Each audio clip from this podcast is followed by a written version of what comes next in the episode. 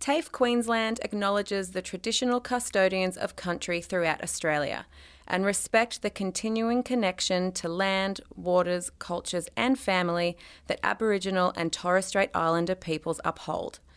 We pay respect to elders past, present, and future. We recognise that teaching and learning has taken place on country for over 60,000 years, and two way learning is an important part of our reconciliation journey. Hi, my name is Catherine, and I'm the host of the podcast My Study Journey.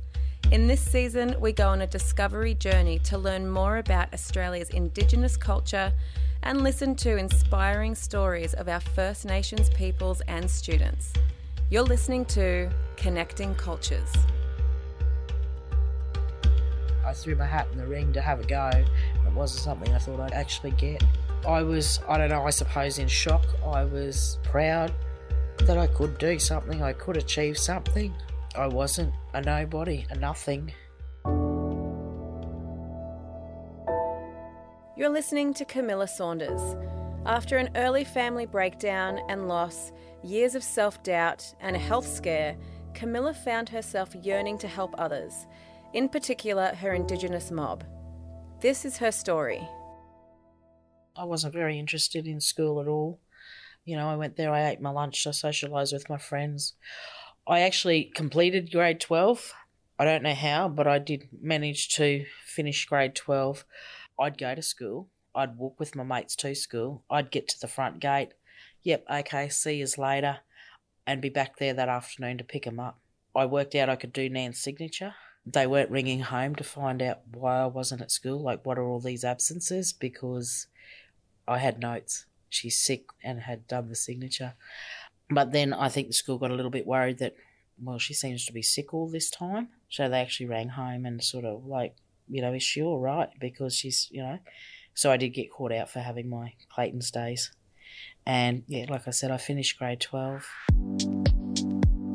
Kamilla explains she grew up with her loving grandmother in Dalby. I asked her how that came about and if her parents lived close. When I was younger, my father and I, we had a great relationship. I went everywhere with dad that I could. Up until would have been grade six, grade seven, when mum and dad's marriage broke down. Dad went off on his own. He went, he'd actually found another partner, and it was like he had abandoned me. They eventually had two children of their own, which were two boys. I was a girl.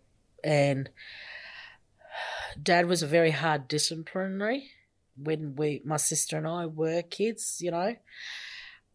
What we did and got into trouble for, the boys seemed to get away with.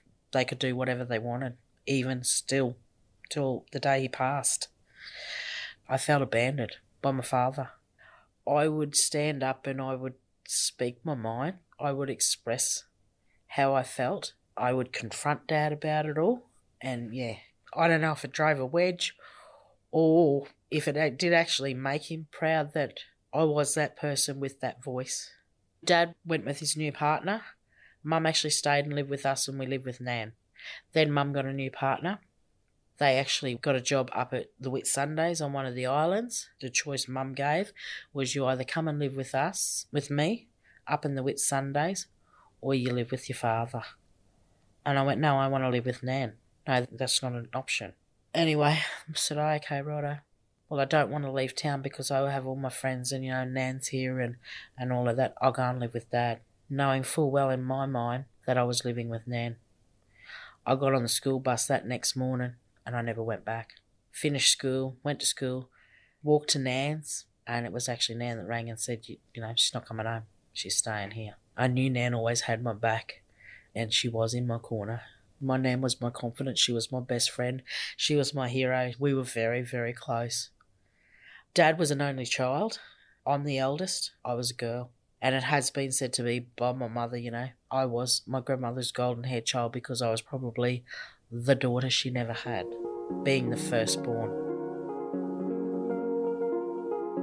In the years to follow after Kamilla graduated from high school, she had a child at a young age, became a single mother, moved and worked in various jobs, And in this time, her beloved grandma dies. This was a huge setback for Kamilla. I asked her how she moved forward. I did actually find that I had a support network. I did have others that cared that would help me, you know, had my back and whatnot. So it was like, okay, I need to do something with my life for me. I actually enrolled to do a Cert 4 in education support with the Cedar Centre here in Toowoomba. I struggled with that to get that done. So I found the support was, you know, wasn't like what I get, you know, I do get here at TAFE, but I did try and stick with it. And then they went into receivership. When they went into receivership, that was the end of it. I came to TAFE to see if I could roll and do it with TAFE. Being in Toowoomba, there is no education support course. I could either do it externally or I could go to Brisbane. But because I was a single mother with a young child, that wasn't an option on the table. So I actually looked to find out what else I could do, where I could make a difference and help the intervention side of it so it doesn't get to the point where your children are taken. But not only my family, there are other First Nation families out there that don't have an understanding. And, you know, it is the children that suffer, it is a generational thing, and there is still trauma going on a lot of people talk about practicing tough love, but then if you don't know where services, where organisations, and you are having those problems and you don't know where to find that stuff, and it comes into that shame for asking for help. And to me, it goes back to that stolen generation times where the children weren't neglected, but they were still taken away for, you know, minor things or nothing, or for just being black. I asked Kamilla about her experiences growing up and if she had much connection to culture. It wasn't until I was in about grade seven, my sister and I found out we were First Nations. And like I said, it comes down to that stolen generation. A lot of families, you know, weren't allowed to speak their language because of the fear of the children being taken away. Dad had told us, you know, we were Kiwis or we were different nationalities because of the stigma and to hide that because of first generations. You know, his grandmother never disclosed because she was a single mother with a number of kids and, and she didn't want to lose those kids. My children, they know who they are, they know where they come from. I haven't hid that from them at all. It's a sense of identity. If you don't know where you come from, you don't know who you are, where you, you know where you come from. Where's your identity? Who are you?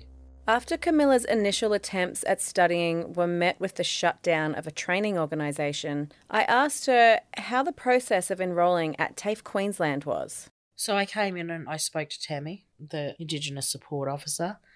We looked at where I could go, what I could do, you know, because I did want to work with Indigenous, you know, families, Indigenous children, Indigenous youth. They get left behind. You know, there's many different challenges that the families meet. So we've looked around and sort of, I did look at youth work first. Well, hang on, no. Child, youth, and families. That means I can work with a broader range. So, filled in the enrolment forms, looked at what support I could get with it because I do say I'm a bit of a dinosaur, you know, pen and paper like is my limit. I'm a student, you know, that's got to have that conversation in class, but got to be able to put it down. There's no use putting a link on a computer and, you know, here you go, because I don't learn that way. That's not my style of learning.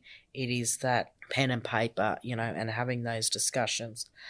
Enrolled, did the orientation, and then I actually found out my dad passed away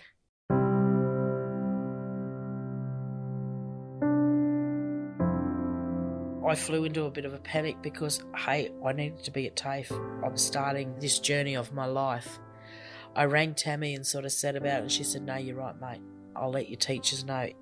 That was all right. I did get a couple of more phone calls or messages back with Tammy checking over time at how I was going because I sat at home and thought about it and I thought, no, don't sit and wallow. You can't fix what's happened or you can't do with anything that's happened continue on with what you'd planned to do. So I continued on. I came to TAFE, got stuck into my work. As we were nearing completion of TAFE, Tammy had sort of, you know, hey mate, there's scholarships coming up. And it's like, ah, oh, yeah, okay, well, I won't get that.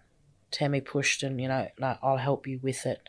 Make an appointment and come in and, and we'll get in and, you know, you can fill it in and I'll support you on doing it. Off to the office, I went for my appointment, I filled it in. Then Tammy rang me, can you come in? I need to see you. I've came to TAFE and she was like, you know, yeah, what's going on? And she said, have you heard anything about your scholarship? And I just said, well, yeah, no, not yet. I, you know, probably won't, sort of thing. And she said, well, I have. And opened up the email and read it out to me.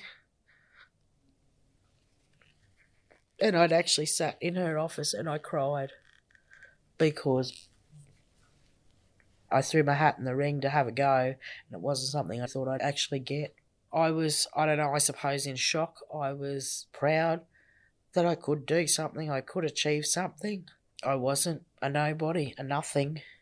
In the process of all of, you know, doing the, the TAFE course, but even before I'd even had been awarded the scholarship, I'd actually gone to a NAIDOC family day here. There was a company set up there and a team member there that was at the stall I had met previously. She sort of had a bit of a yarn with me about what I was doing, where I was at these days. And she said, Well, here, fill in an application form. So I filled in an application form for a position. I got a phone call from them. They came back to do some induction stuff and whatnot. And then it was sort of like, We've got a team leader in mind. They were making me their team leader. So when I informed them that I'd got the scholarship and I was coming back to do my diploma, they have actually really pushed for me. They've been very supportive. Anything that, you know, time that I need to do TAFE, they're very supportive and they're very behind me as well. So I do actually have a bigger support network than I think I have. You know, I'm actually the team leader of an out of home care residential place at the moment. We take NDIS customers that have been referred to us from child safety that you know need that out of home care support for a reason that they can't be at their home. I support customers, you know, on going to, you know, mental health appointments, being able to get out in the community and access the community services in social supports and things like that. While Kamilla was on her journey, she did have another life changing moment. Kamilla was diagnosed with renal cell carcinoma, cancer, and lost her right kidney. She explains to me that she died on the table in surgery, but was luckily revived and survived the whole operation. Kamilla reflects on her journey of strength and resilience and how her lost loved ones have inspired her. I believe they would be proud of me, proud of what I've achieved, from what I've come from you know, like I said, I had a struggling relationship with dad over the years, as a, you know. But, you know, from what I've achieved, you know, I do feel they proud and, you know, I actually believe that they're actually, they walk with me. They're with me on this journey. The day I graduated from my, um, doing my cert for in sci-fi, you know, I've got all dressed and ready to go and sort of you know a song popped in my head which was something that dad would play or listen to. And it's like yep i've got this. It was a very emotional day for me. When i graduated grade 12 Nan gave me a set of pearls to wear for my school formal. I wore them for my graduation for Dave. so i had that little bit of her with me still. I asked Kamilla what's next recommend anyone coming to TAFE for someone that, you know, hated being at school, hardly attended school and whatnot, but still managed to finish grade 12. You know, I have managed to get myself back here and achieve my goals. And I'm still kicking goals. I've still got a lot more to achieve. I'm actually in my mind thinking now, when I finish this diploma, where to next? What can I do next to further my studies to be able to help, you know, continue helping in the mines and where I'm at.